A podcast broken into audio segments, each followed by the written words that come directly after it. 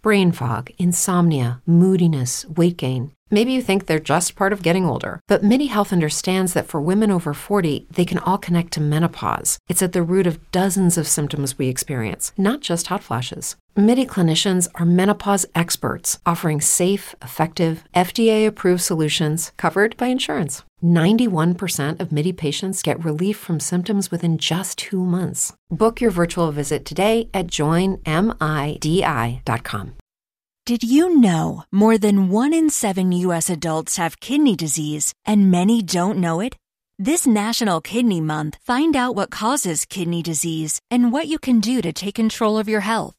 Take a no-cost Kidney Smart class online at www.davita.com slash kidneysmart. That's www.davita.com slash kidneysmart. The following is brought to you courtesy of the No Phony Podcast Network, home of independent awesomeness.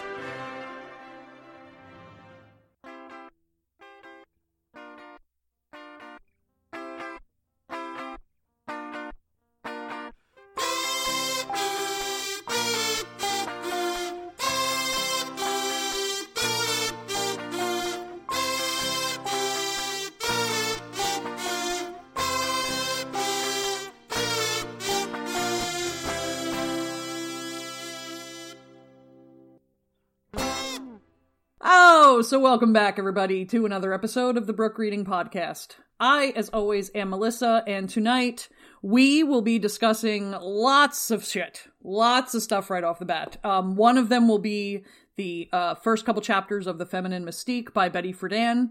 But this episode is also the first in a new series I'm starting, uh, which is probably going to encompass the next couple months, uh, entitled Important Women Who Did Important Shit.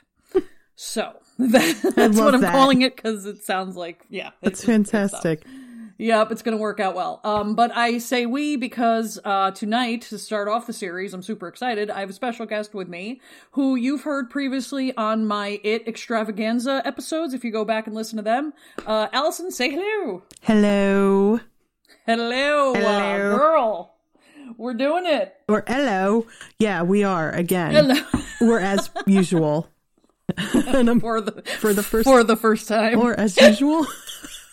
There's uh movie There reference goes. number whatever. Yeah, did we did we Yup. do a was there a birdcage movie reference in all of the it episodes? I don't think so. Or was we, there? we didn't do the we didn't hit the birdcage. I'm that? That's shocked. There had to have been in all the yeah. 20 hours of programming we provided these fine people. yeah, really. You're Yeah, I- welcome. I- and we we never did the count either. Like if anybody went through and counted, I was gonna like send them a. Sticker. you were gonna send. I So- said, yeah, you were gonna send them a prize. Yeah, you're they're gonna get a sticker. Yeah, Uh, so you yeah. can do the same here. So we'll start off with a little trivia game. If you go through this episode and count the amount of times that we referenced a movie, I think so far we're up to like five. Right. Um, I'll send you a sticker. So, Bingo. Bingo. Uh, speaking of listeners, thank you to all of you who are joining me. Uh, if you're joining me for the first time tonight, welcome. This is a perfect time to start. Um, but a special thanks need to go out to my family, my friends, especially my co-host, Hey. and my amazing support system, without whom I could not do any of this. Whoever you are, I've always depended on the kindness of strangers. So I have two new comments from uh, having joined over on Spreaker, uh, which is cool. A lot of the other podcasts that are in like networks with me or groups with me or whatever are on Spreaker as well. So when last week's show popped, uh, the guys at BS3 Radio said hey to me, so that was nice. Awesome. And I got a and I got a new follower on Spreaker, so that was exciting. Um, Kevin and Tiffany Dillon of the Fake Headlines podcast. I just wanted to say thank you for following me, and I'm gonna. I can't figure out how to follow people on Spreaker yet. so once I figure it out, I'll go and I'll follow you guys too. Uh, so yeah, that was exciting. That's awesome, girl. Um, yeah, I'm uh the I think the changeover has been really cool, and it's so much easier to uh, figure out over there at Spreaker. Uh, Nice. So it's nice. But if you, anybody out there, would like to leave a comment, have a question, or want to make a suggestion for a novel, you can find me on Twitter at Brook Reading Pod. on Facebook at the Brook Reading Podcast, on Instagram at Brook Reading, or via email brookreading at gmail.com. Uh, to find all of the Brook Reading related content in one place, you can now visit brookreadingpodcast.com. If you are enjoying Brook Reading and you want to find other amazing podcasts to add to your collection, check out the following hashtags on Twitter. WLI Pod Peeps, Lady Pod Squad, and Podern Family. You can also find other amazing shows, including me, on the No Phony Podcast Network. I'm excited, girl. Five Yeah, minute rant time. Oh yes, go Have for it. you have you seen this? I was gonna tag you on it on uh, Facebook, but I don't know if it's. I think it was from one of those groups that, like, if you're not a member of the group, you can't Oh. tag other people, which is super frustrating. Yes, I've been through that. yeah, it's annoying. But there is. That's not the rant. Um, Okay. Facebook. Be like, Facebook you know what. Mark? Um, maybe I want my friend to see this, but they don't have time to be in the I like doorknobs group. But the meme was really funny, and then I have to. Well, you just kind of save it down and then share it to them a different way, but it's an extra step. I've done that. Where I'm like, let me tag, and it's like you could tag Melissa, but she won't see it. And I was like, well, what's the point, Mark?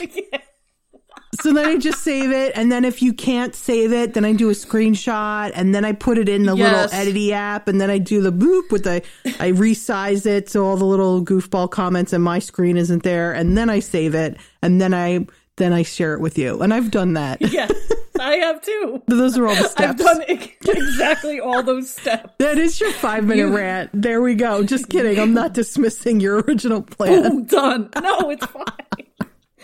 Um, and don't ever say that you don't learn things by listening to the Brook Reading podcast. Hey, we're here to educate and entertain.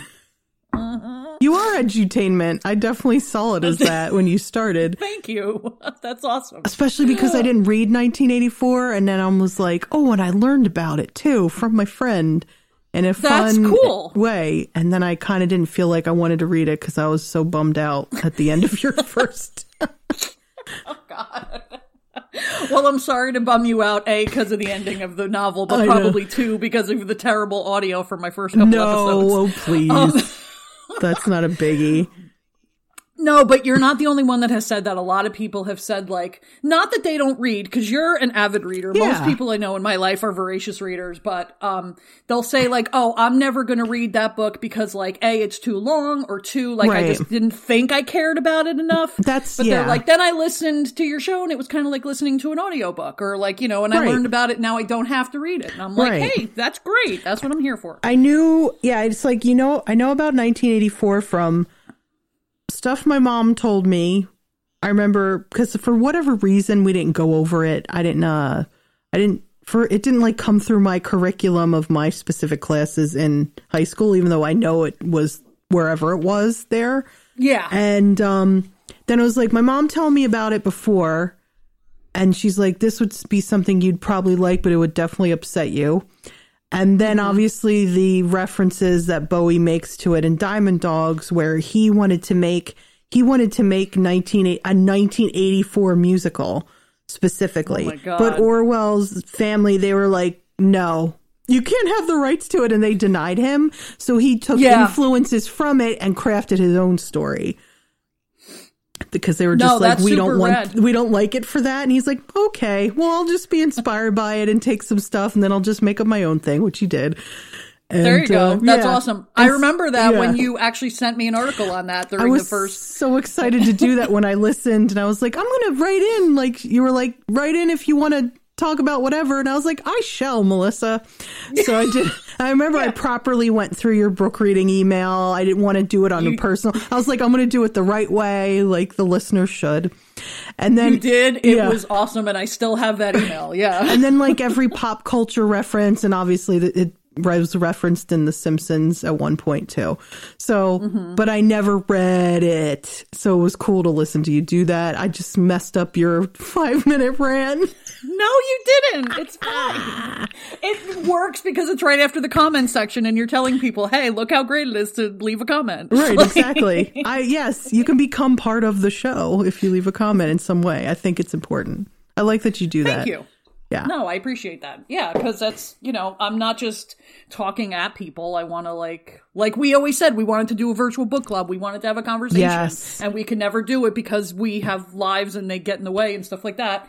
This is kind of like my jumping off point. It is. that if. People want to jump in, they can, and if they don't want to, it's fine and whatever, you know. But more I- people than not have jumped in and left their you know their opinions on stuff. So that's cool. Yeah, and I definitely I see that. I see that's funny that you mentioned the the the book club that we did one at one point. I I see that. You know? Yeah, I mean, I wish we got to do it, but and I know it's difficult. You know, it- maybe it's not now with technology. We now we learn about. We all know how to Zoom. We all know how to Google We sure do. Shit, so Yeah. maybe, maybe we'll figure it out sometime. But so the five minute rant. So there was a post on Facebook of Mm-hmm. a young entrepreneur, young lady. Uh, Mm-hmm. I think she's still a teenager Mm. who was playing uh, poker or something with her dad.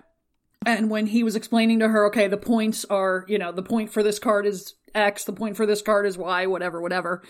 She was like, why is the king in most of these games worth more than the queen? Hmm. And he's like, I don't know. That's a really good question. Why don't you go and like look up some research as to why that was invented with the gaming and the everything like Right. that? And she's like, okay, I will. So she did that and she found that a lot of your typical, especially the older card games, the king would be worth more points than the queen. And Right. then the, you know, the, um, who's after the queen? The jack would be worth less and then so on and so forth.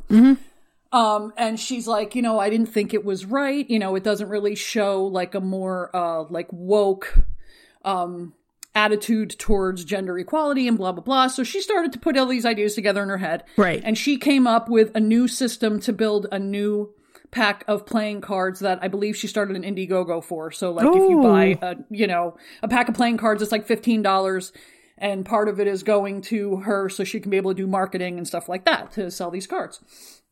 And she made this video and she explained her whole gig and it sounded cool and I was just like, "Oh wow, this is fun idea. This girl got to do some research. Like for any kid of any age between like, you know, 9 and 18 to go out of their way to do extra research to learn something is like fantastic as it is. Yes. And then two, and that should all you know, be she- encouraged. uh, exactly. Hi. And then two, you know, she's trying, she's learning about who she is as a, as a young woman and coming into the society and as a feminist and stuff like that. So I'm like, oh wow, these are all amazing things.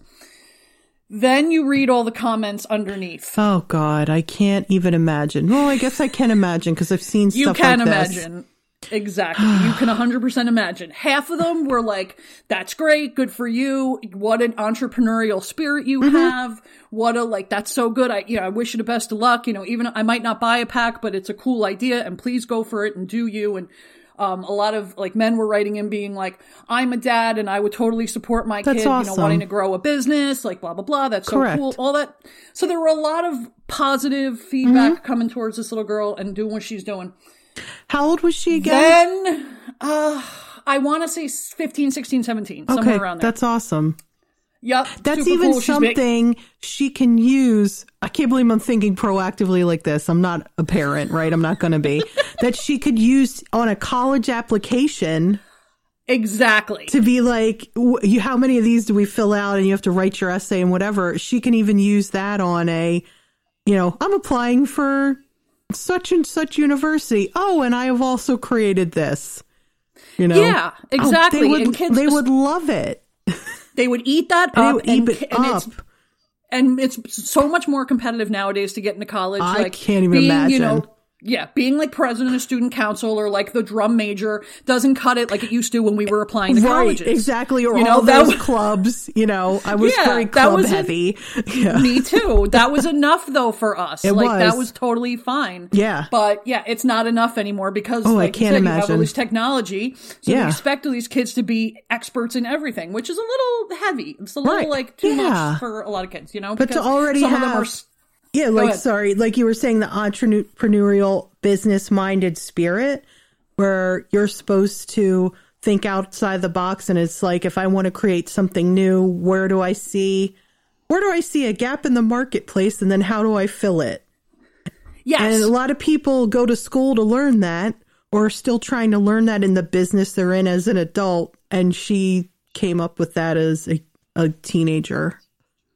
Yeah, exactly. And she's got like nobody's knocking her creative spirit. Her parent, her parents are supportive of her creativity. And then when she goes into college, she can take those business courses and learn, you know, the real behind the scenes and, you know, all that kind of stuff that she needs to like build upon that. So that's Yeah. wonderful. And, you know, so kudos to her 100%. Of course. If it works out or if it doesn't, like you said, she's got that like marketable experience for when she's older, which is fucking fantastic. Yeah. But the negatives were a lot Okay. of people were focusing. This is so stupid too. Yeah. So many people were like, why do we have to change things?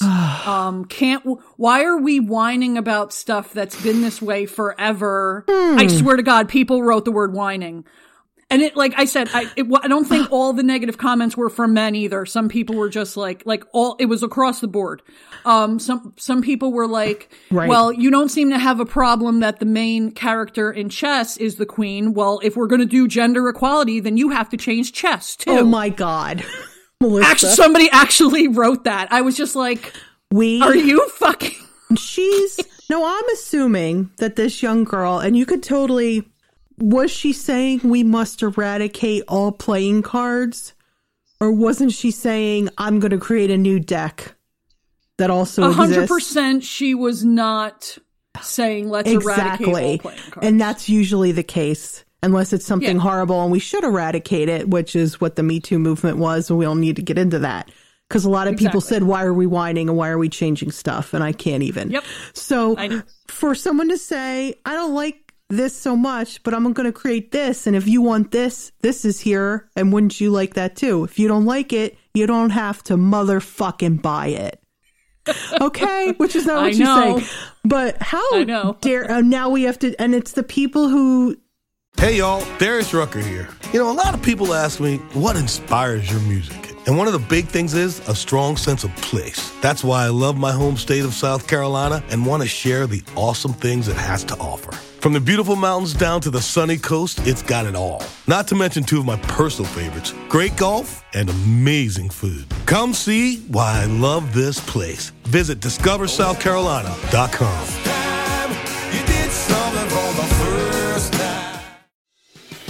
time for another season of The Palmetto Porch, an original podcast from Discover South Carolina. I'm Devin Whitmire. Join me as I get to the heart of what makes South Carolina such a great place to visit by speaking to the locals who make it so special. Premiering December 5th, find The Palmetto Porch wherever you get your podcasts. And for more information about our show, visit scpalmettoporch.com. the people who refuse change is how you just become like a stagnant, awful human. And are those the people who don't even believe in science, who don't even believe in evolution? And the whole point of being a human and the world, and we could even talk about that right now, is changing and going through changes and evolving. And when somebody doesn't like something, they create something else that they think is a better version of it.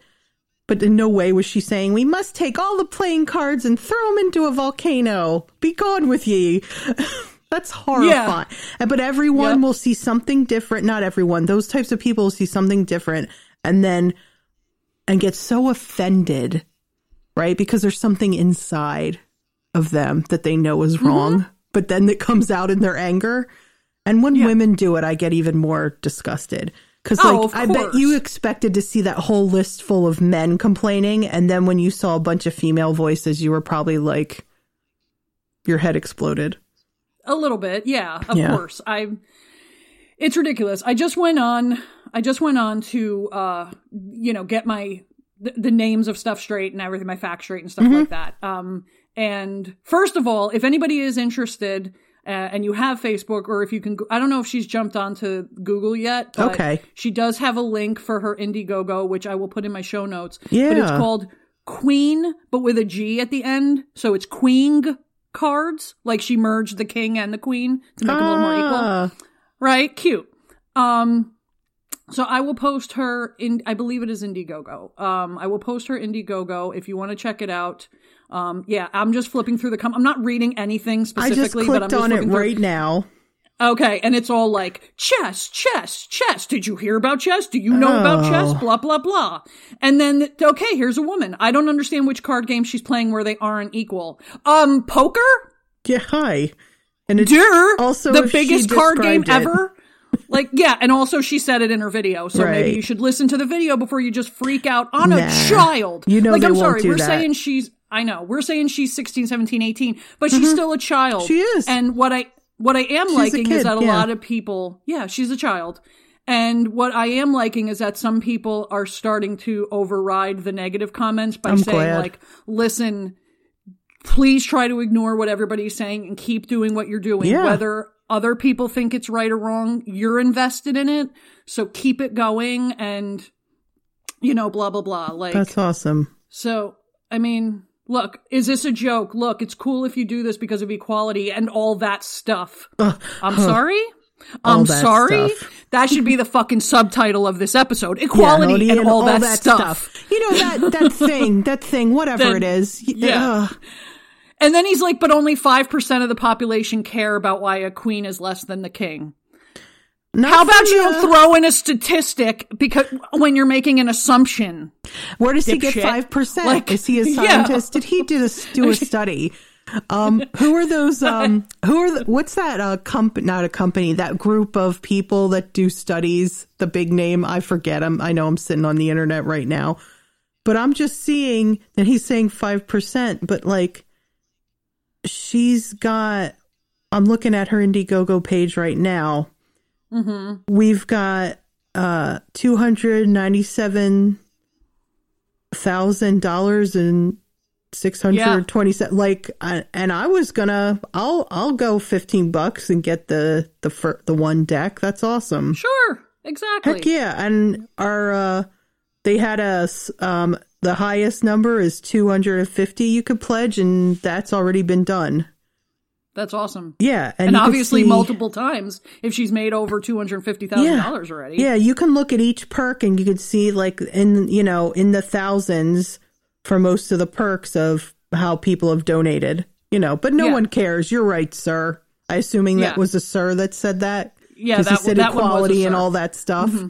Yeah, and I really think that needs to be the Whatever you like, of this female women species. I don't Stuff. understand it. Yeah, I just mm, and all that jazz. Yeah, Yep. No, I know. And like the my main my main point, I'm surprised I'm actually not getting as mad, but I had read this already and I freaked out the other day. right. but like Got you. my the main overarching point of the entire thing is Mm-hmm. that I don't care what she's making. I don't care what the point the reasoning is behind what she's making. I'm just happy that she's making. exactly. She's using her creativity. She's being an entrepreneur and she's doing this when I was still like, you know, making mixtapes on my boombox when I was Same. 16. Like I wasn't doing this kind of shit, but she has all these opportunities and all these avenues and she's actually using them. She's not just going on TikTok or Instagram as Yeah. a 16 year old and being like, this is how you curl your eyelashes. She's actually like doing quality stuff and is it going to change the world? No, probably not. It's a fucking deck of playing cards. Yeah. But to her, it's important. To her, it, this is how movements get started, right? Exactly. She is, you know, blooming this idea. She's going to tell other people about it. Other people are Mm-hmm. going to go, oh, this is interesting. And a revolution can come of this not because of like gaming or playing cards or anything like that, but it could be a new opportunity or a new avenue for new revolution, which is what we're going to talk about through the rest of the episode. So, like, that's what it's all about. It has nothing to do with, like, the people who are so mired down in the minutia of what Right. she's doing are missing the entire fucking point. Of course they are, and they always will. And that's the saddest Yep. part. And if you'd even hope that they could take a second to maybe understand it, read it, read through, listen to her really without just popping off and getting angry, or even listening to what you said or somebody like that explaining it, maybe they'd get it. Um, while we were talking, I selected my um the fifteen dollar one deck of Queen cards, so I uh, Oh, that's awesome. I have Indiegogo supported this rad girl. That is super great. I'm so happy. I'm probably going to take a page out of your book later on and do it as well. And like I said to everybody, if you so choose to not not jump on the quote unquote feminist bad w- wagon because God forbid, Yeah. but if you choose to support another human being for doing something cool, especially a kid who Yeah. they deserve support, Exactly. they're you know they're coming up with good ideas and they're not using their their intelligence and their creativity for evil Yeah, they're using it for good Yeah, you know like go support that like please this- do.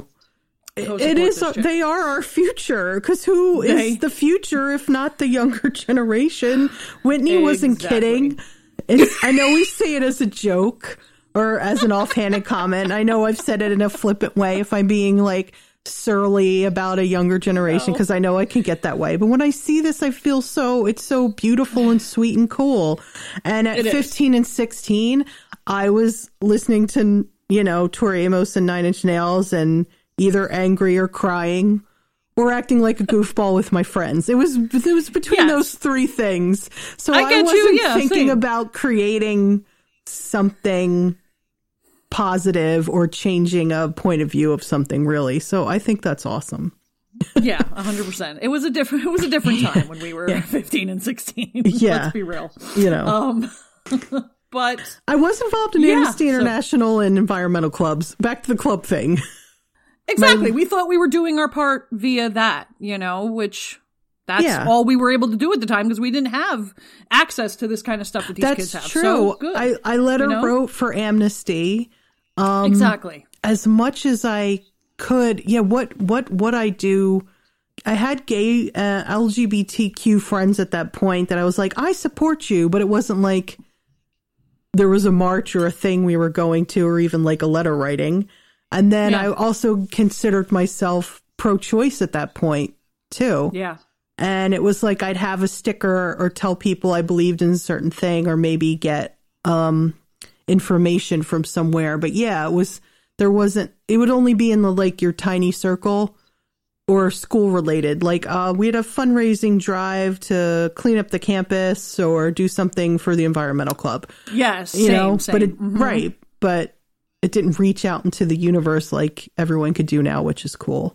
And Yeah. yeah, no, a hundred percent. Like the and like you said, we just didn't have access to that kind of stuff then. And you know, if you like, that's a lot. Like everything you just listed, that's a lot for a 15, 16, 17 Right. year old to be involved with or kind of even know about. Like I Yeah. didn't even know about a lot of that stuff until you know we were in college. But Right.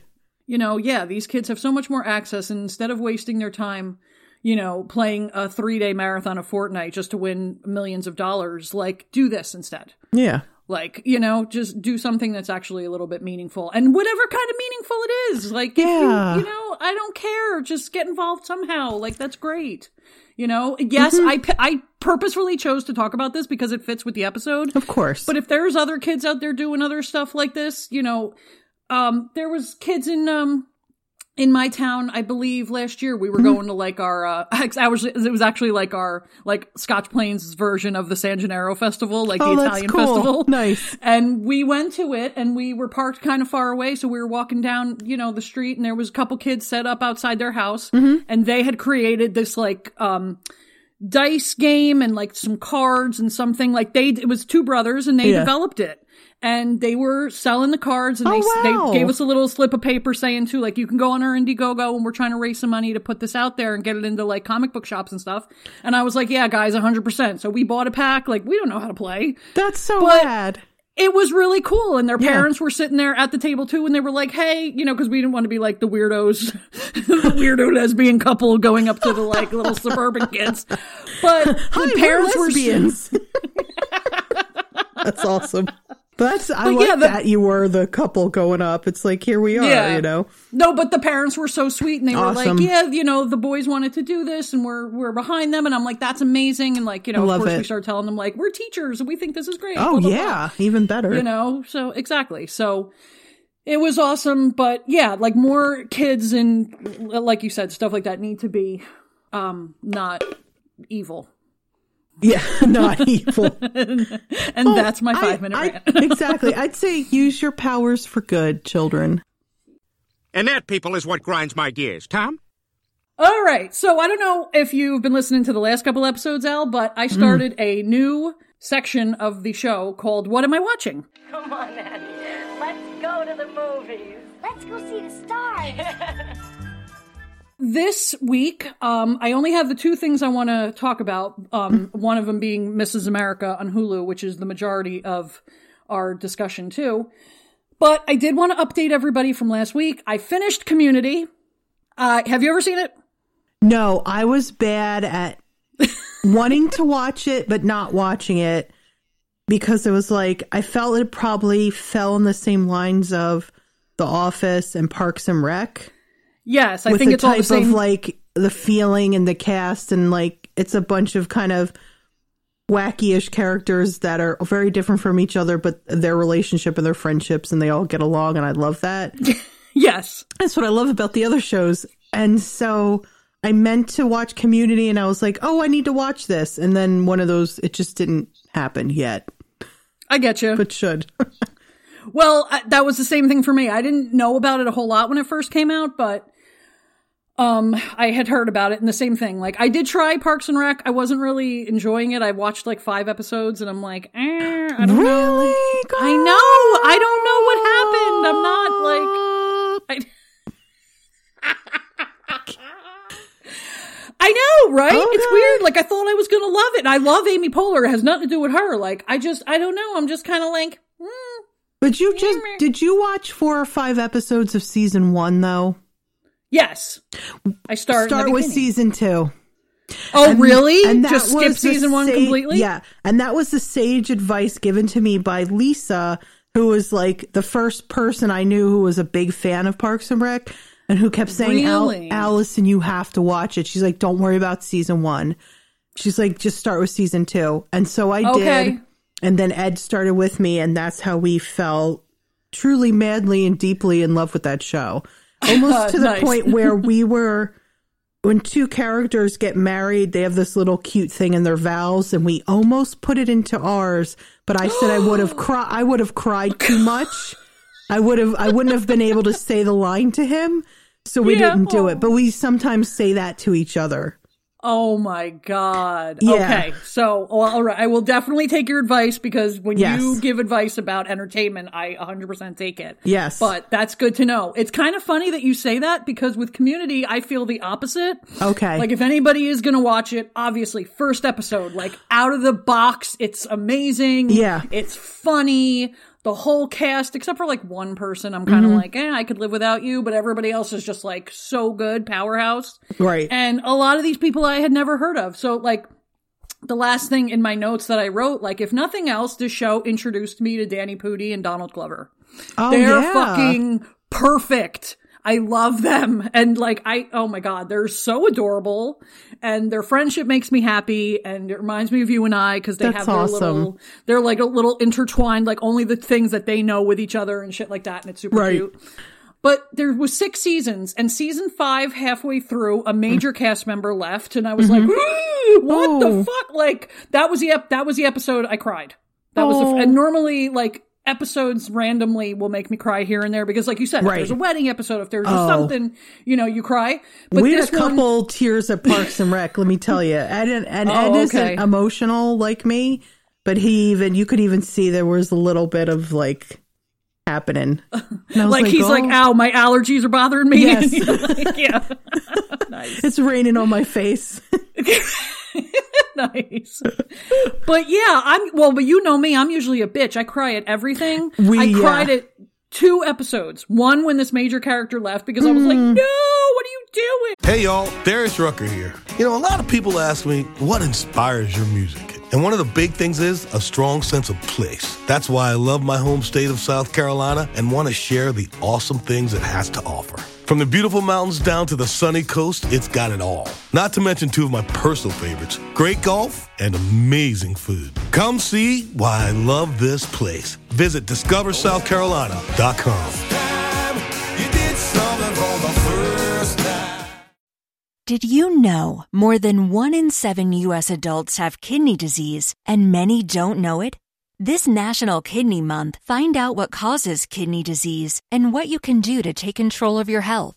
Take a no cost Kidney Smart class online at www.davita.com slash kidney smart. That's www.davita.com slash kidney smart. And Right. then the last episode, because I'm still going to cry at the last episode of a show. Oh, always same. Just because. But Yep. you know what? At the end of the day, it wasn't a good episode. Oh, All no? of season six was not a good season. Not strong.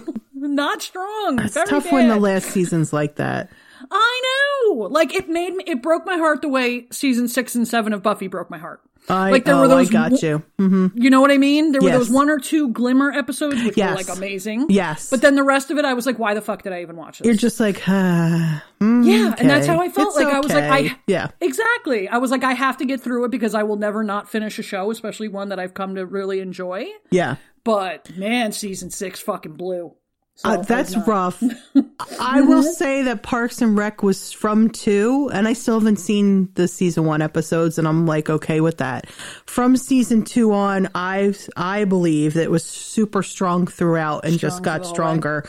You will love these characters, Melissa. Oh my gosh, That's cool. Okay, Yes. I'm in, man. I mean, I already like Amy Poehler's character. Yeah, I you already will am like Chris yeah, Pratt's happy with her. character, so you will love Andy Dwyer really so much. I fucking did not like him at You all. didn't. No, He becomes he's so charming, goofbally. okay. I can't wait for that. maybe they were they've got Elisa had to know what she was telling me that maybe whatever kinks were in season one they worked out with two and be and I you know and you you. just go from there just try it I will. I 100% will. Like I said, I mean, now I'm done with community. And Yeah. funnily enough, like Mrs. America has a new episode every Wednesday, but Okay. I'm caught up. Like I, there were six episodes that had already been aired. Like I guess Mm. it started six weeks ago or whatever. And I'm 100% caught up. So now if I'm watching that only once a week, I have time to binge other shit. So I will definitely add Parks and Rec to the list.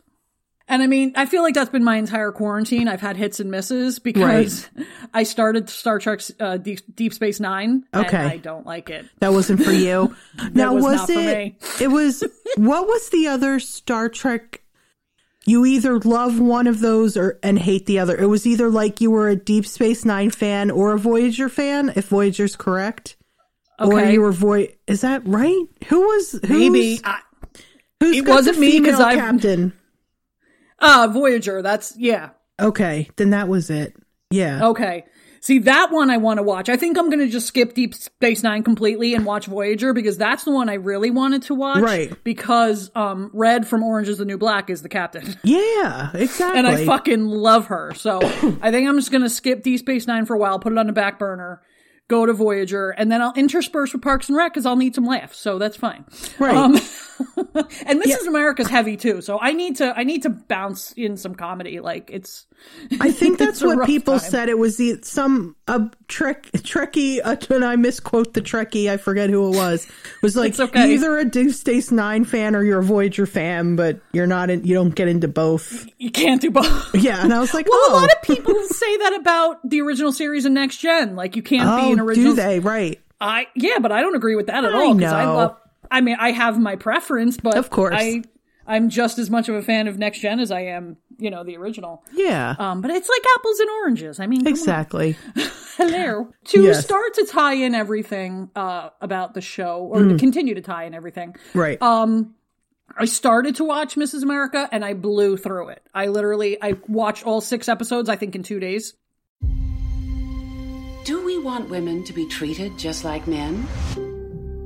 Why should women accept this picture of a half life instead of a share in the whole of human destiny?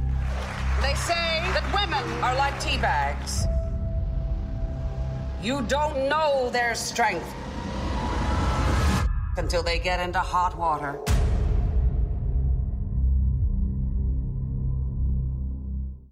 I wrote summaries of each episode, but I'm only going to cover episode one tonight because A, I know you haven't watched it. Two, I know a lot of people may not have watched it yet, and I don't want to ruin it for everybody. Really quick blurb on just in general of it. Um, A, I love it. I'm like psychotically obsessed with it because First of all, I know I'm biased. This I'm is like one of my this favorite. cast right now. I'm scrolling through. I'm like, holy oh, shit. girl! I All have my women? list. I have a Huh. list in my notes of all the people that are like been really making an impact on me. Oh, and I like John is re- Slattery too. yeah, I, I, I thought about Mad you. Men, girl, come on. Because Mad Men, baby. I thought of you the second he popped up on the screen. I was like, Alison. I think he. I think when you watch Mad Men, because you need to do that too. Where I totally like fell for Draper, I think you're gonna love him, and I don't know why his name is escaping me now. I'm sorry on the show, but Uh, I don't remember. I've seen a few episodes still, but I don't remember his, Right. his name on the on the show. But yeah, yeah, he's good. I mean, he. Uh, I don't know a lot about the man in real life that he's Mm-hmm. playing. I've only researched, you know, his wife, obviously, because she's like the main, uh, you know, person. But Oh God, Tracey Ullman plays Betty Friedan. Oh yeah, Wow. Yes, she is fucking perfection. She's so Wow. good. Like she's so Oh my god, dude. Okay, so like I said, there's only been 6 episodes so far and I think I've cried during 3 of them. Oh my God, this is gonna get me right. It's gonna go right it's into gonna me. fucking it's gonna hurt, bro. But Shit, I But- can't wait.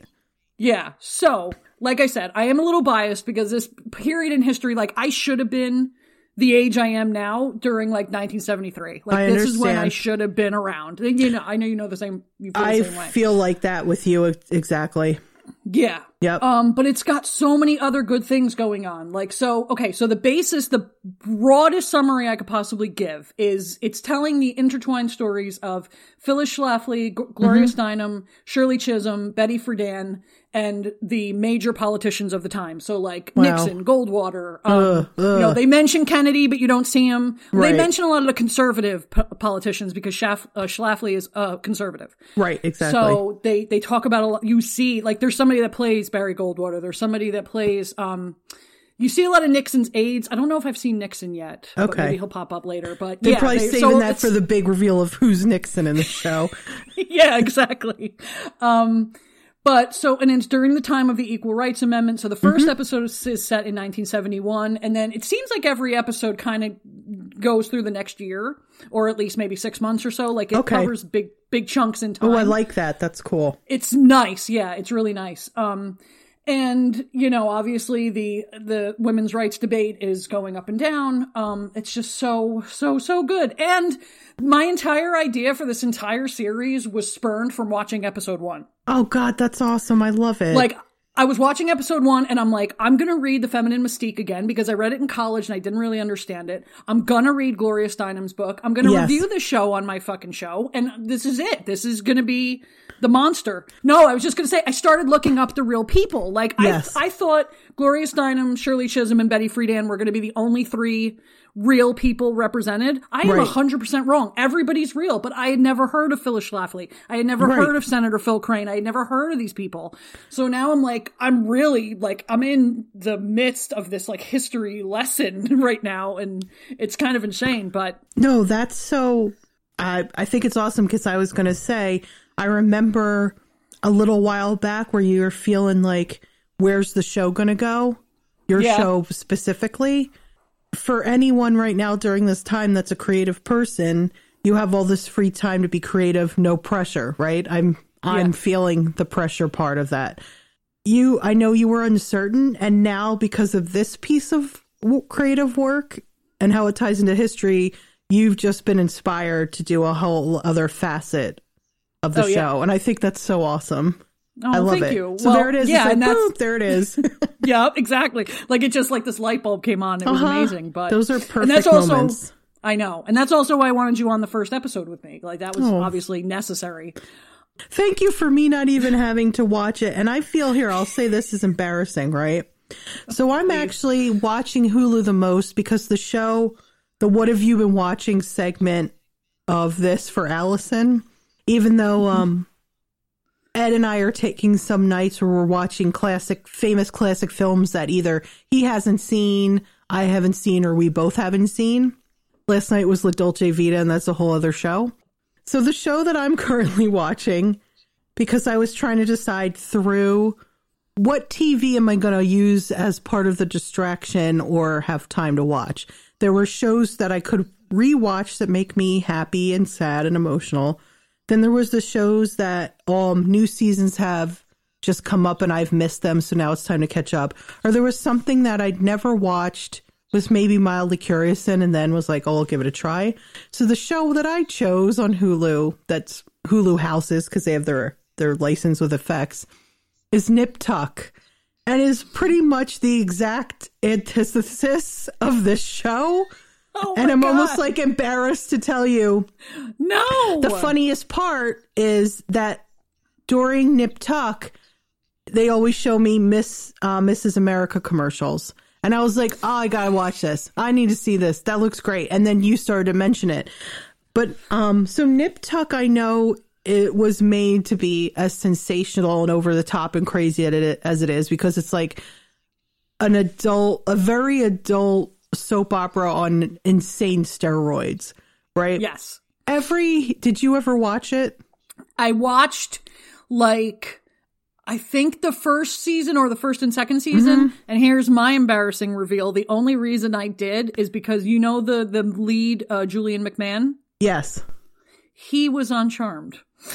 Oh. He had a major role starting in season three of Charmed as like a one of the biggest demons that they ever dealt with, and Phoebe's like major love interest.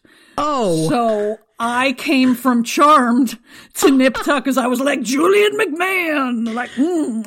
Okay, like, so so funny yeah, you I say hundred that. percent, yeah. Do you want to know why I wanted to watch Nip Tuck? Why? I didn't even know his real name in in real life. Because I wanted to see the hot doctor. the hot doctor being Julian McMahon. Yes. Do like I, w- I knew it was going to be like trashy and he's going to sleep with a bunch of women and I was like that's hot. I'll watch this crazy show with that one hot guy. Uh, His character Yep. is terrible. He's an awful human, but so is the other doctor, and so is his wife, and so are the kids, and so is everybody except the one woman who's the anesthesiologist who's lesbian. And then he treat, I hate that he's always like, I know the like, I understand a playful relationship, but he's like constantly bashing her and being offensive. And I was like, that's Yeah. not even funny and playful. Like, you're just like harassing this woman Yeah. everybody is a piece of garbage on this show and I can't root for anyone. But I am now on the last season because I have to finish it and it's insane. The no, show's I get you. It's And, and I was like and I was like here I am watching just like the craziest most sensational TV. Not that I would condemn anyone for doing it because I like a lot of that stuff, but I almost there were moments where it almost made me feel bad about myself and how I look. But I Oh, go, no, oh, but I know it's a commentary on that. But I was like, but I'm at one point I'm supposed to root for or like a main character, but they're all they're terrible and they treat each other so badly. And I was like, oh God, everyone's trash on this show. I was like, these characters aren't even nice to themselves or each other or anyone they encounter. So, but I'm committed and I need to finish it. So, This is America will happen right now or during this. and then if I could just get through the last season of Nip Tuck. Cause like now even the, now even Julian McMahon as his, like as his like doctor self it's he lost me really big time along the way of you're just the hot doctor because he's he's just been so awful Oh wow. that I'm just like, oh, I can't even think you're just the hot doctor to watch anymore because you're really a shitty person. Yeah, yeah. Well, listen, it's funny that you say that. Like, yeah, a, a great show is going to have their Yeah. their angels and their demons, right? Like, and I'm watching this show, and from the mm-hmm. first five minutes of episode one, I was like, "Ooh, I think I like this Phyllis Schlafly lady," and "Ooh, Right. Glory Steinem's going to be here," and "Ooh, this is going to be I'm going to love everybody." That's not true. I don't love everybody, and what I There like is whether they're whether they're writing the script to sensationalize these people a little bit, or Right. if they're writing it to humanize them a little bit Maybe, yeah. it's working because like Gloria Steinem did some fucked up shit on the show. Not in real life. Yeah. I'm not, Mhm. obviously, this is all a fictionalized account of these real people's lives. Right. So whether or not she acted a certain kind of way in real life or said a certain kind of thing in real Mm-hmm. Right. life, like there were scenes where I was like, ouch, bitch. Like, what are you, Right. why would you, do, you know, like, why would you say that? Why would you do that? Whatever. Right. Phyllis Schlafly is terrible. Her husband is, fascinating. terrible. Okay, like Mm-hmm. there there were a lot of people in this show that are like, oh God, really? But but there were key figures, right? Right, Like exactly. everybody says that about any parts, especially of American history. Everybody's Mm-hmm. like, well, you can't hold Kennedy up to a pedestal because he did terrible things. Yes, I'm aware he did terrible things. Of course, I'm aware Clinton did terrible things. Yes. But I am the first person to defend that you're doing your job well versus the kind of person you are. Agreed. Like, and that's a lot of these people. There, Yeah. Gloria Steinem was key figure. Betty Friedan was the mother of like second and third wave feminism. I'm Exactly. never gonna shit on her memory, but as a person, yeah, she probably made mistakes because she was a goddamn human being. So Exactly. relax. Like, but that's why I like the show is because they're not just holding them up on a pedestal and like Right. putting halos on their head. They're like, no, these were real women and here's how they interact. Right. And um, real humans have flaws, which I think is super important. And not Yeah. to like take away from any of the like TV or media that I love because most of what I love to watch is flawed human entertainment. Yeah. Because I actually like an anti hero or a flawed character, even if the good person does shitty things. Like if you want to go back to that part of Buffy where she had her like Her tryst dark, with her Spike. dark mm-hmm. times with Spike.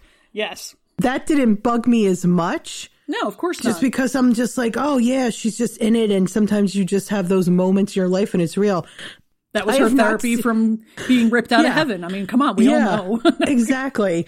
On Nip Tuck, there with like Christian Troy's character, Hot Doctor, there's maybe one or two moments of it, but like for the majority of the show, I'm just like, oh, yeah. not good. Yeah, so I it's, gotcha. it's hard. It's more demons than angels. I have not yet seen a person on there except for maybe the anesthesiologist that I'm just like, okay, you're trying to hold it together in this twisted world where, and I get it. If they, you know, it's supposed to be like humans are a mess and we're plastic surgeons trying to make everything perfect, but look at how flawed we are. And we might not be physically flawed, but on the inside and in our lives, there's so much turmoil. And we can't fix that with a tuck or an, or like a nose job.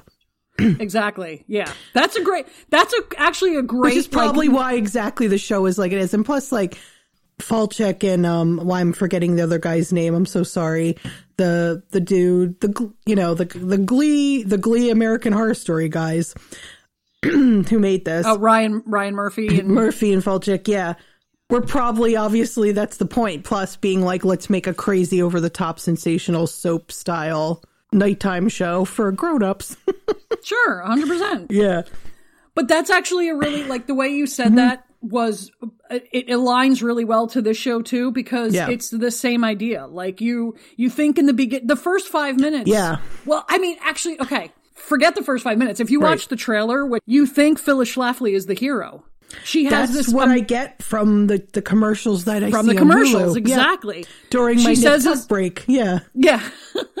she says this amazing line and you're like, "Oh wow, she must she must, you know, turn it around and decide that she's going to support the ERA." She doesn't. Wow. She's just she's she relies on and okay, again, I'm not really spoiling Yeah. a whole lot because if you read about her, you'll just find this out. Right. But it's real life. she- yeah. She relies a lot upon fake news. She relies a lot Mm. upon um like facts that she invents to support her side. So Oh. she's not yeah, it's kind of fucked up.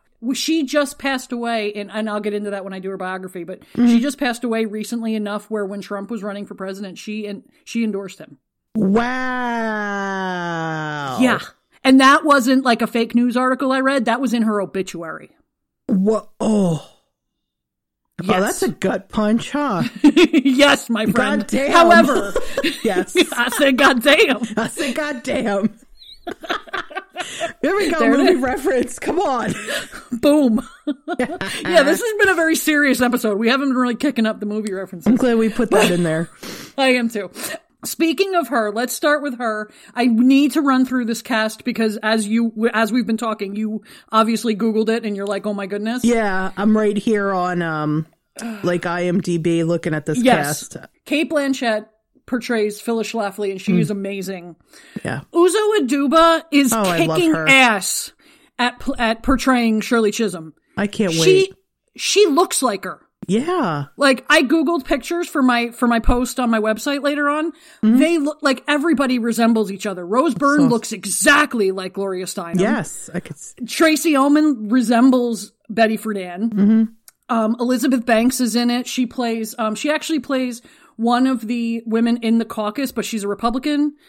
Um, and Oh, wow. she is able to use that to infiltrate, like, um, not Nixon. Who was it that she works under? Because she becomes an aide on, like, for like the women's task force under one of the Republican presidents. I guess it had to have been Nixon. Right. Um, I can't remember, but that was the last episode I saw.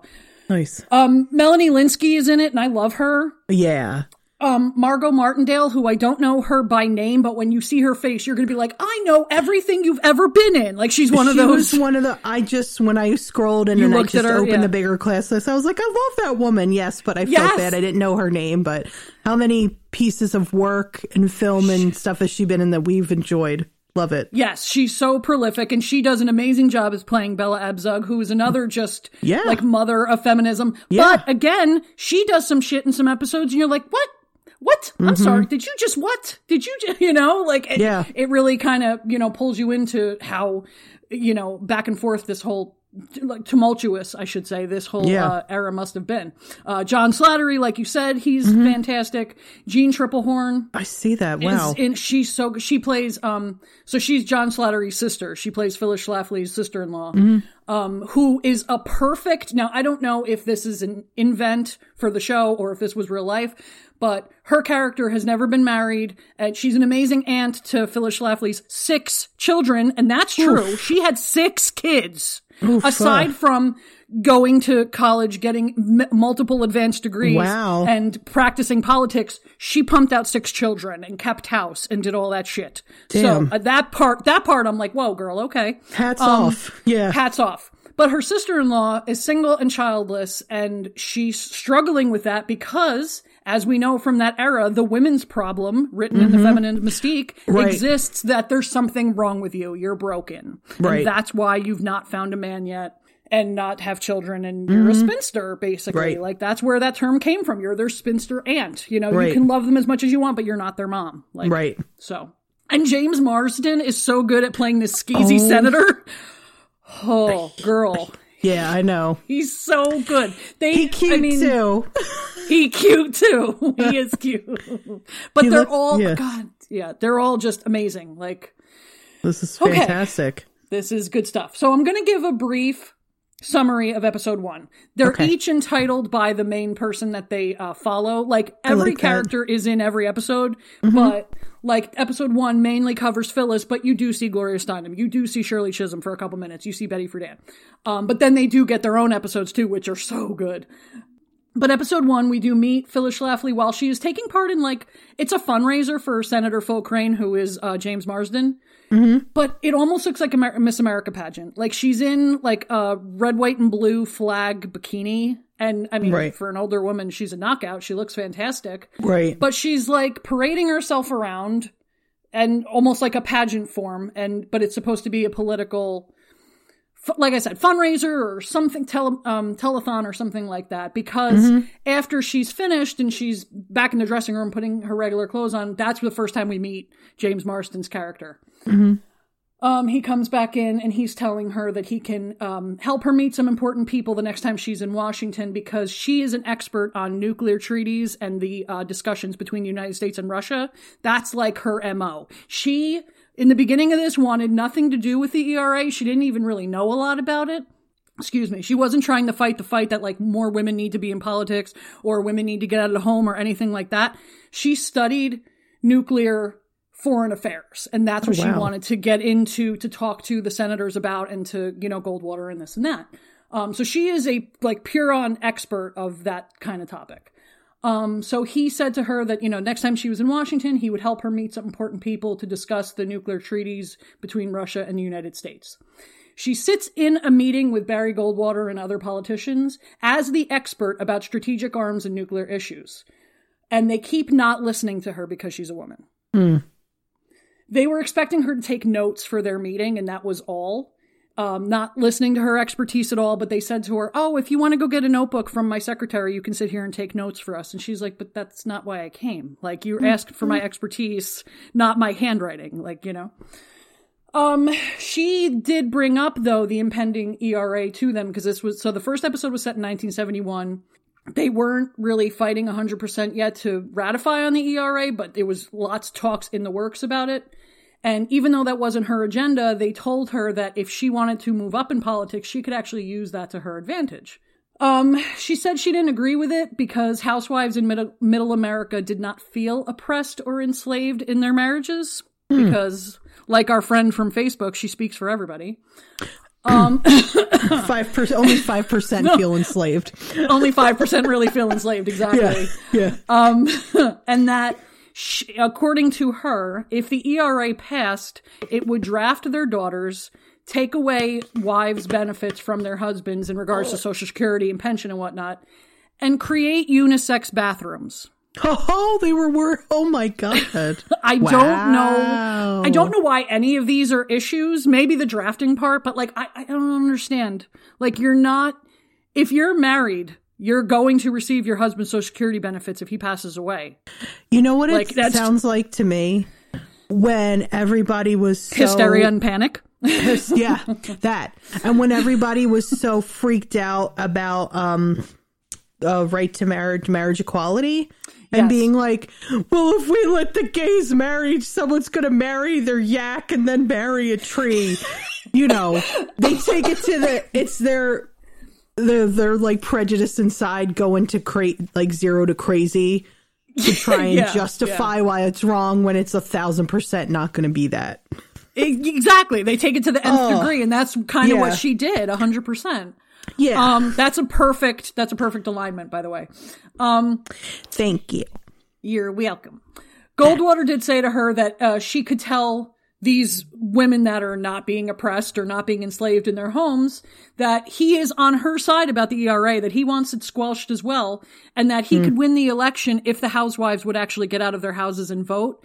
Because according to her knowledge of her, you know, the circles that she runs with and the women that are, that she's, you know, in uh, in connection with, they don't vote because the policies and stuff are not being presented to them in any kind of way that they care about.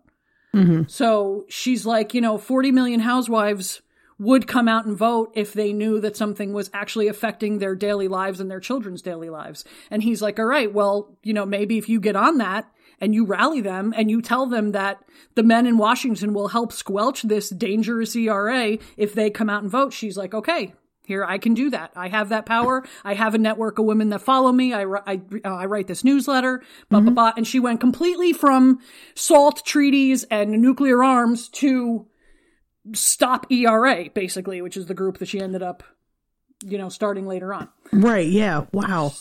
Yeah. So she starts to discuss the ERA and its negative connotations with the women in her committees, like she's in the Daughters of the American Revolution. Huh. Hi. Hi. exactly. That's exactly what I said. I was like, of course she is. Um, so they were having a tea and she was leading a, leading a discussion to them about basically why the ERA is terrible. And she called feminists and liberals, quote, godless women who don't bother with husbands or have kids, and that makes them less of a woman. Oh wow. I'm like, oh my god. Wow. wow. There's And yeah, there is basically- so much I don't know about her. It's crazy. It's crazy. Like I said, I did do a little bit of background on her, which I'm going to hit right after this. But for right now, I want to take a quick promo break to show support for my friends Nick and Justin at the Epic Film Guys. Their live stream for the Cure event, which is 100% virtual all the time anyway, so it fits during the quarantine, uh, will be happening in a couple of weekends from now. It's, I believe it's the weekend of, um, Memorial Day. They're promoting this huge event to raise $10,000 this year for cancer research.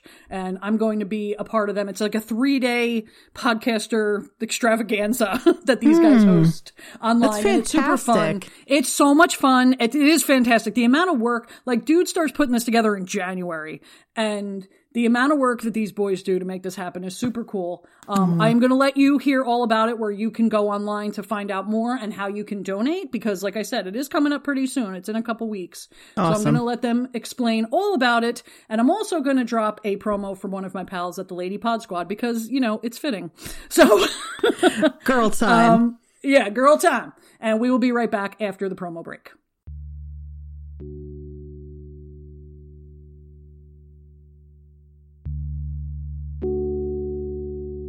Can you imagine a world immune to all forms of cancer? Ladies and gentlemen, the time has come for our fourth annual live stream for the cure. And this year, we need your help more than ever. Please join us May 27th through May 31st for 48 hours of live content from guests and podcasts around the world. We'll be aiming for our most ambitious goal to date as we try to raise $10,000 for the Cancer Research Institute. Please visit www.livestreamforthecure.com for more information on this year's event and how you can be a part of it. Together, we can make a difference. Does the current political climate make you want to move to that island in Japan with a bunch of cats? No. Okay, well, you know what I mean, like a beach somewhere, cats optional. Well, yeah, without the cats, because the current political climate makes me want to be in the fetal position all day. Check out Feminists Without Mystique. New podcast episodes released every Wednesday. Me, wow. Oh, God. Hi, everyone. We're your beer drinking babes. I'm Ashley. And I'm Nagy, and we're from Rock Candy Podcast. Every week, we bring you a story from the world of music while drinking thematic beers. Did you ever wonder how much Charles Manson inspired the music you love today? Did you know that Joy Division and New Order are virtually the same band? Are you aware of how weird Kesha really is? Like how she had sex with a ghost. Do you also not understand what Post Malone is? Because we don't. Well, we got you covered. Behind the Music isn't around anymore, but we're here to pick up the slack. And be a little drunker. Yeah, so go ahead and look for Rock Candy Podcast on Apple Podcasts, Spotify, Google Play, Stitcher, TuneIn, or wherever you catch your pods.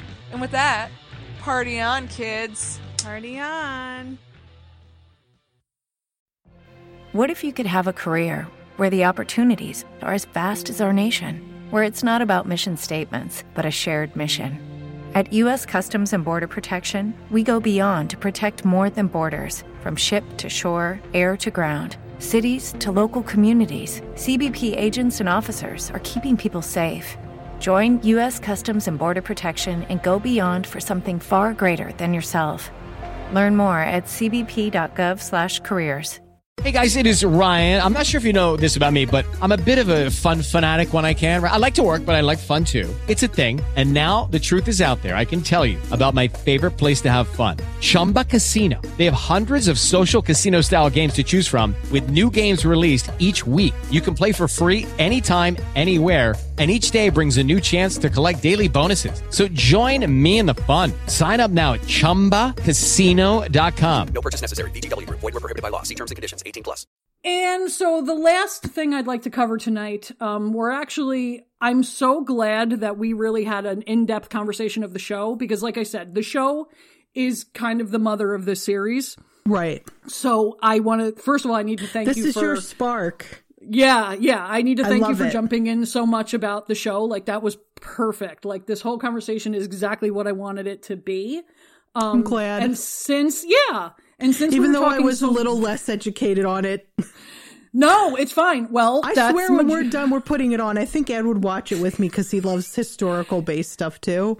It's really cool. Yeah, it's Yeah. it's I mean the like you're going to notice this right away. The intro, like the music and the colors and like the way they put it together, you'll Yeah. notice the little intricacies and you're going to be like, "Oh shit, I can't believe they did that." Like it's oh. um visually it's cool. Rad. I mean, the clothes are amazing. Everything. It's just fucking god. I want to live in this time period. but um Can you imagine what we d- would have been like? Oh, us girl. as friend, our friendship during this time. And I know you and I think about. I think about it a lot. Oh, yeah. I think about you Yeah. and I a lot. Dur- we would have been a f- fucking giants.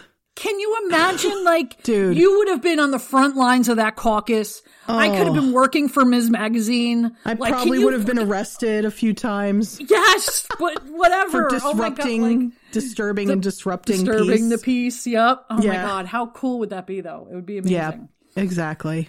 Yep. But um since you mentioned history, um I'm going to give everybody a little bit of background. As I said, the majority of the people in this show so far are actual people. We are studying American history here, folks, and whether that's Mm. via Hulu or a textbook, it's still valid. So Right. um, but I did do some research uh, using a few websites on Ms. Phyllis Schlafly. Um, Mrs. I'm sorry. She was very specific when she just um, when she introduced herself or when she was introduced that she Mhm. was Mrs. You know Schlafly, and when when women would refer to themselves as Ms. or whatever, she she thought it was off putting and unfeminine. So um, she's an interesting cat. But uh, Yeah, we're to gonna say. talk. Yeah, we're going to talk about her. Uh, quick biography. She was born in St. Louis on August 14th, 1924, graduating first in her high school class at the Academy of Sacred Heart. Uh, she was married on October 20th, 1949. She spent her married life in Alton, Illinois, uh, and then lived in Ladue, Mis- uh, Missouri after her husband passed away.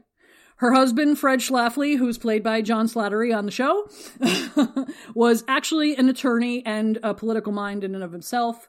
Uh, they married in 49, as I said. He passed away in 1993. Um, they did have six children together from, and currently in the show, I believe their kids range from like 25 to like 11. I mean, they're all pretty close in age. Yeah, I, I just, I, it impresses me as much as, as educated as she became and then found time to have six Yeah, children and raise them. Like, exactly. that was, that is impressive. Her BA she received from Washington University in St. Louis in 1944. She was Phi Beta Kappa. She received honors. Uh, she worked her way through college. She got her master's in government from Harvard University in 1945. She received another advanced degree from Washington University Law School in 1978. And in 2008, she was awarded an honorary Doctor of Humane Letters by Washington University in St. Louis. So she's she's very intelligent. I will never deny her that. I just do not agree with her next section, Republican politics. Eh, bummer. yeah, she was the campaign manager for um, the Republican candidate Claude Bakewell in 1946. Um, she attended and played an active role in every Republican National Convention since 1952, up until when she passed away. Uh, her 1964 book, A Choice Not an Echo, is a history of the Republican National Conventions. She was three times elected president of the Illinois Federation of Republican Women and was elected first vice president of the National Federation of Republican Women. She was a candidate for Congress from Illinois in 1952 and in 1970, uh, but she lost both times.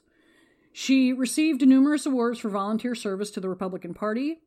In 1990, she founded the Republican National Coalition for Life with the specific mission. mhm, I wonder what that means. I wonder too of protecting the hmm. the pro life plank in the Republican Party platform. Ugh, Phyllis. Yep. She Phyllis. she she really did do a lot though. She was constantly Yeah. on radio shows and television. She had an active membership in the DAR her entire life. Mhm. Uh, she did go back and study law once most of her kids were older. Uh, she was an attorney admitted to the practice of law in Illinois, Missouri, the District of Columbia, and the United States Supreme Court. She served five terms as a member of the Illinois Commission on the Stat- Status of Women. Her well known 10 year battle was the pro family movement to victory over the principal legislative goal of the radical feminist called the Equal Rights Amendment. she assembled the movement called Stop ERA. Wow. Which you'll find out a lot about in the show. So I'll Yeah. just, I'll, yeah, I'll gloss over a lot a little bit. Um, but she did all this grassroots. She was all underground. She started a, basically it was, it stemmed from a newsletter that, like I said, she put out to her DR, DAR and they Mhm. contacted their friends and they contacted their friends. And then she had this network. So she, she really did do it underground. And as I said before, her major issues with the ERA were that it would, quote, conscript women into military service, lead to unisex restrooms, and remove dependent wife benefits under Social Security. Like, kid you not. Oh my Um, goodness. oh, but it gets so much better. Hold on. She was very familiar with the amendment. Once she decided that that was going to be her like grassroots movement, she did read Mhm. through it and she became very familiar with it. But her opinion was that women were not oppressed in the job field or in the home. Okay, so the quote that's going to make you fall out of your chair is Oh boy. she would say that, quote, sexual harassment on the job is not a problem for virtuous women. Oh. And, yeah, because, you know, they're Hmm. safe. And sex education classes are like in home sales parties for abortions. Oh my god. Phyllis. Wow. See, I was waiting for your reaction because I already had the reaction when I read that. So, yeah, I, I know. That is both super duper stretches. Oh, right, of course. Because if you're wearing your mm, mm, victim blaming, god damn you, Phyllis, with the sexual harassment quote. I know. Wow, sex education is like an in home. What was that? What it- was it again? What's that? Oh, What um, this- in-home sales parties. So like Tupperware parties, basically. Yes, yes. For abortions. Wow, Yeah. Yup. She was lady, She was something. that's rough. Yes. Um. I As I disagree. I yes. yes we as- respectfully. we disagree respectfully disagree. Yeah. As do I. But Yeah. um and this is just something that I took from this. Um according to the series, but also some of the research that I had discovered, she was always 100% against the women's liberation movement and the feminists that were involved. Fine. Wow. Yeah. But she did have her like just perks of of her own individuality, I guess if you want to call it. At the end of the day, she did work hard for her success. She was motivated by a mother who worked two jobs to raise her family after her father passed away. Wow. Uh, one of one of those jobs being a school teacher. Hmm. Um, Phyllis herself, she put herself through school. She received multiple advanced degrees, as I said. Um, and people have actually said about her that she is an extremely liberated woman. And the way they use the word liberation is that she sets out to do something and she does it. Right. You know what? You're not wrong. You're not wrong. I can't deny that of her. So. That to me was always the main, like, what, like a key pillar of being a feminist. Yeah. Was like setting out to do something and doing it and having like that inner strength and positivity within yourself. You're like, I believe I, I'm worth doing it. I'm going to do it. And if so many women who were anti feminism that still are would even understand that, let's be like, you're a feminist too. And that doesn't mean a bad thing. It's like, look, Nope. this woman was a strong woman. She was Yeah, an she was. educated, strong woman. That to me, that's what a feminist is. Yeah, exactly. Ah, You're right. damn, Educated, you know? strong, Mm. and not letting anybody tell her that her beliefs are shit. Yeah. because nobody did. They It's- fought her, they debated her, that's Yeah. fine. I mean, her and Betty Mhm. Friedan were in a famous debate, but she held her, granted, okay, granted, she didn't always have her facts straight, like I said, Right. but she believed in this thing and she would fight anybody tooth and nail to get the end, end result that she wanted.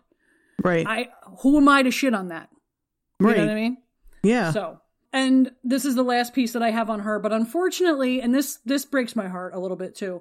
Many of the Hmm. articles about her start, and because they're written recently, are Right. aligning her to Trump and saying that her Ugh. method, yeah, this is very upsetting. Her Hmm. method and her style of organizing in the '60s is what turned into the heavy conservative foundation that allowed Trump to be voted into office today.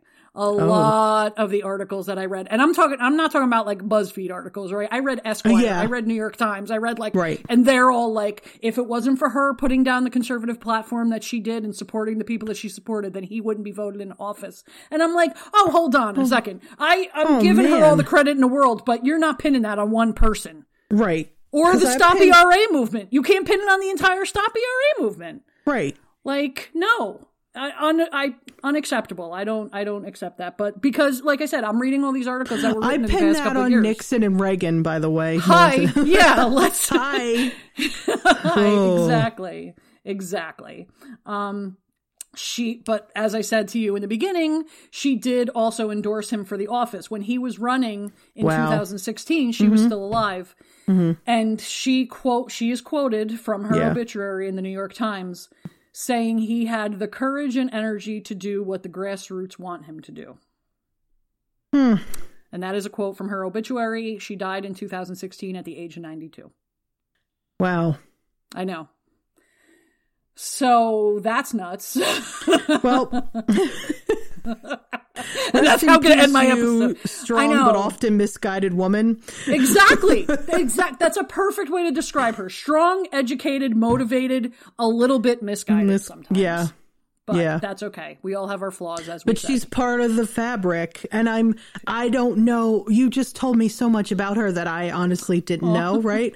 Because who do I focus on? But like the people who believe in what we believe in. Sure, and you can totally 100%. call maybe that's what we all do, right? And I know I could be a hypocrite for it, and everybody blah blah blah whatever, but. Uh, it's important because this makes up everything. So Exactly. another piece of I'm cool to learn about this here, and I'm excited to check this show out. Yeah, that's perfect the way you said it. She is interwoven into the fabric of this. There would Mm-hmm. Yeah. be there wouldn't be as strong of a fight.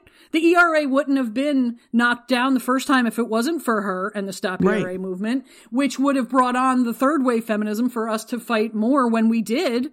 Exactly. There's reasons why, you know, steps had to happen. Like like you said, there's got to be a good and an evil. And not that I'm saying she's 100% evil and I'm not that I'm saying Gloria Steinem is 100% good. right. But they're both major people important- aren't. Exactly. But they're both major important players and we have to give due to all of them. Like Yeah. the only reason I never knew her name until this show was because like you said, when you choose a side or when you find an interest, you Right. lean towards the people that believe the same as you. So of course we were reading Betty Friedan. Of course we were learning about Gloria Steinem. Well, exactly. And comparing like we were like if there were no Ms. Magazine, there'd be no Sassy and there'd be no Bust. And No there'd be no Bust, all the stuff that came Bitch. that came Yeah, from exactly. us. You Mhm. know? But to be completely honest, Shirley Chisholm is a huge part of the show, and I knew one thing about her. Yeah. Because, of course, too, why are they not teaching her in American history in high school? I didn't mm-hmm. learn shit about Shirley Chisholm or Betty Friedan or Phyllis Schlafly when I was in high school. And they were as just important as a part of the American pol- political system in the 60s as Nixon was and Goldwater was. But I learned about all those guys. You hear the names those dudes thrown around, and I, I hate how dry history was because Yeah. there's so much, especially when I was, um, I became someone who got like some political and social motivation in a teenage years. So you'd have your little pieces here and there, or who like a friend talked about, or someone said, read this, or they're referenced in an article you read. So you want to learn about who Gloria Steinem is and why she's important. I could say for sure that if they were mentioned, it was for a millisecond and then it went on. And that's Yeah. a whole, our education history books should be rewritten kind Yeah, of BS 100%. that you know more, way more about as a, as a current teacher in this world. But damn, there, Yeah, but there's look- so much more with history that would have been so much more interesting and also galvanizing to young kids in some way. Sure. Why did we have to scrape and find and beg and ask for it? Yeah. It wasn't just given to us. And not only that, like especially when we when we were coming up, and hundred percent now, it's not like the classrooms were only filled with white men. Exactly. Please. Like if the stu- if the student population is diverse, why weren't the why were Yeah. were, weren't the learning opportunities more diverse? Like I said, we when I was in school, we learned about Jesse Jackson, we learned about Reverend Mhm. King, we learned about Yeah. Malcolm X. Why didn't I learn Of about course. Shirley Chisholm? exactly same. Like that's ridiculous. It's You I know? feel like So, embarrassed, but it wasn't even It's there not- and we didn't like take fault. the We- step to like look for it. Yeah, we didn't write the we're like, oh, curriculum of the yeah. of the 90s educational system in you know the northeast part of the country right. And then you and like think about it someone- if we weren't Mhm. learning about it they certainly weren't learning about it down south or in the Oh, box gosh, states in the middle of the country No. they were learning And- about washington still in 1996 Yeah. and that's where it stopped yeah, exactly. No, Like- that's why college was was good for that, or the type of yes. what we picked, or the roads we picked in college. Because then, it, when it gets specific, or you meet friends, or you get to put into groups that, oh, I'm learning from this group. I'm learning more. If I'm interested in this, I just learn more. And then all the other classes you could take, and then some of those professors I had that I'm grateful for. yeah same That's why that women's studies, those classes are always, you got to go jump into a women's studies class because they don't let you study. That's those women most of your uh, educational life. It's not really in there as much as it should be. i know and i didn't take a lot of them in college either so i guess i'm making up for it now but i'm i'm happy to do it there is always time to learn. I feel like even during this time in the quarantine is the best time. a hundred percent You know, yes I'm learning Photoshop and I'm learning how to play the bass. And That's both so of those great. things are helping me with my art. exactly. No, dude, that's so cool. Oh my god. Like I and that's that's what this every time I have a guest or even if I'm just ranting on my own. Yeah. That's everything I talk about. I got a comment last week from I can't remember who and I apologize profusely that I can't remember who because obviously you listen, but they Right. said like I think it's so nice that you always shout out your friends and their creative ventures on your show. Like they're, that's so important. And I'm like, It oh well yeah, because we're a fucking community and that's what you're supposed it's to do. It's appreciated, Mel. Yeah. but also I I know the struggles as do you, as does Vic, as do all of us. Mhm, Like mhm. this, you know, and and this stuff is important to us. So yeah, we have to put it out there. So Yeah. so that is that, my friends. Word up. Part one in the bag. I'm excited. I don't care till this shit goes till July. This is gonna be Yeah, great. it should. There's a I lot think- to talk about. Listen, I think it's going to because while The Feminine Mystique is not a long book, and I'm Mhm. sorry guys that we ran out of time tonight, but we will start The Feminine Mystique after another discussion of episode two of Mrs. America next week. Um, we will also learn about Betty Friedan's background. and I so that's vowed to pick that back up, much like you. I kind of had pieces of. I have my old smelly bookstore copy, which is awesome. that I, you know, I guess I found in like a secondhand shop or wherever I got it, and but I never went totally through it. No, I know. So I need to do that. I know it's hard. Yeah. Um, it was, but it was also a hard read as a young person. Like I didn't Yeah. have the, I didn't have the years and years of education and experience behind me to actually Mhm. absorb the book. Now I'm reading it and I'm absorbing it. I will admit I did skip one chapter, but it was because it was all Freud, and I can't. I can't. Ugh. I can't Oh, I don't. Freud either. So I was like, by chapter five. Sorry, I can't. You can go sit back there. That's fine. Yeah, I was just like on my Kindle, like click, click, click, click. No, thank you. Yeah. Um, but yeah, other than that, I mean, it's excellent. I can't wait to start breaking it down, but that'll be next week. Um, Awesome. So I thank you a thousand times for starting off on this venture with me. I appreciate Mel, it. Mel, thank you so much. When you think, I mean, it means a lot. It does. Of just like our friendship, just like our history through the years of our friendship and us like Uh-huh. developing our like political and social point of views with each other. Yeah, you know, that yeah. was, you're one of the first friends that I made who was like right there with me when I would start to talk about this stuff. You're like, yeah, dude, me too. And Yeah. then we like, we're, oh, there's, a, oh, there's a feminist collect. Okay, we're going to join this feminist collective. We're going to do this. We're going to do that together. And that was such, um, it's a major part of our friendship. Yes. So to, to keep it going like this means a lot. Yeah. I appreciate like- it so much. We've been extending the feminist collective meetings from Ramapo for about 20 some odd years We'll now. keep so them I- going. Me, you, and Vic. Anyone else who wants to join, we're never going to stop. Exactly. It's open enrollment, baby. Bring Yep. it. Like, Everyone's Exactly. invited. Everybody's invited to the party. Yep. But yeah, no, exactly. That was it was super important to me too for that exact same reason. So I'm glad you Hmm. could be here. Thank you. And yes, please go check out the show. And whenever you want to come I'm back watching on, the first episode tonight, girl. We're gonna eat dinner and I'm, we're gonna put it on. That's my plan. yes. I need to rewatch the most recent episode because I was kind of in and out during it, but maybe I'll do Mhm. that tonight too. Cool. But yeah, it's good stuff. And then let me know when you want to come back on, and we'll fill, fill these people's ear holes with some more craziness. Will do, my friend. I love it. All right, everybody. I hope you enjoyed tonight. I hope you have an amazing rest of your weekend, and I will talk to you next week. Bye, everybody. Goodbye.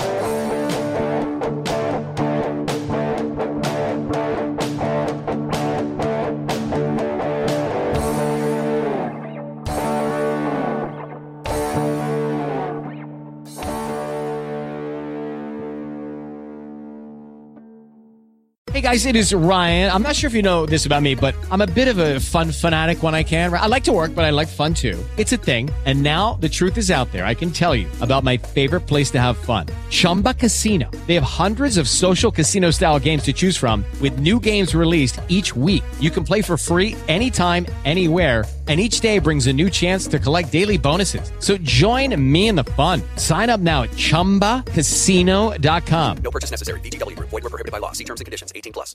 Lucky Land Casino asking people what's the weirdest place you've gotten lucky? Lucky? In line at the deli, I guess? Aha, in my dentist's office. More than once, actually. Do I have to say? Yes, you do. In the car before my kids' PTA meeting. Really? Yes. Excuse me, what's the weirdest place you've gotten lucky? I never win tell. Well, there you have it. You can get lucky anywhere playing at LuckyLandSlots.com. Play for free right now. Are you feeling lucky? No purchase necessary. Void where prohibited by law. 18 plus. Terms and conditions apply. See website for details.